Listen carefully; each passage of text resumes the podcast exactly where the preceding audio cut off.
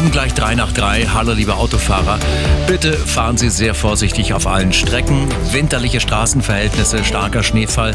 Mit bis zu 40 Zentimeter Neuschnee rechnen die Experten. Das heißt natürlich, dass einige Strecken unpassierbar sein könnten. Und vermeiden Sie Autofahrten und fahren Sie bitte auch speziell Richtung Süden nur mit Schneeausrüstung und vor allen Dingen fahren Sie bitte mit Licht. A94 nach Passau in Höhe Lengdorf.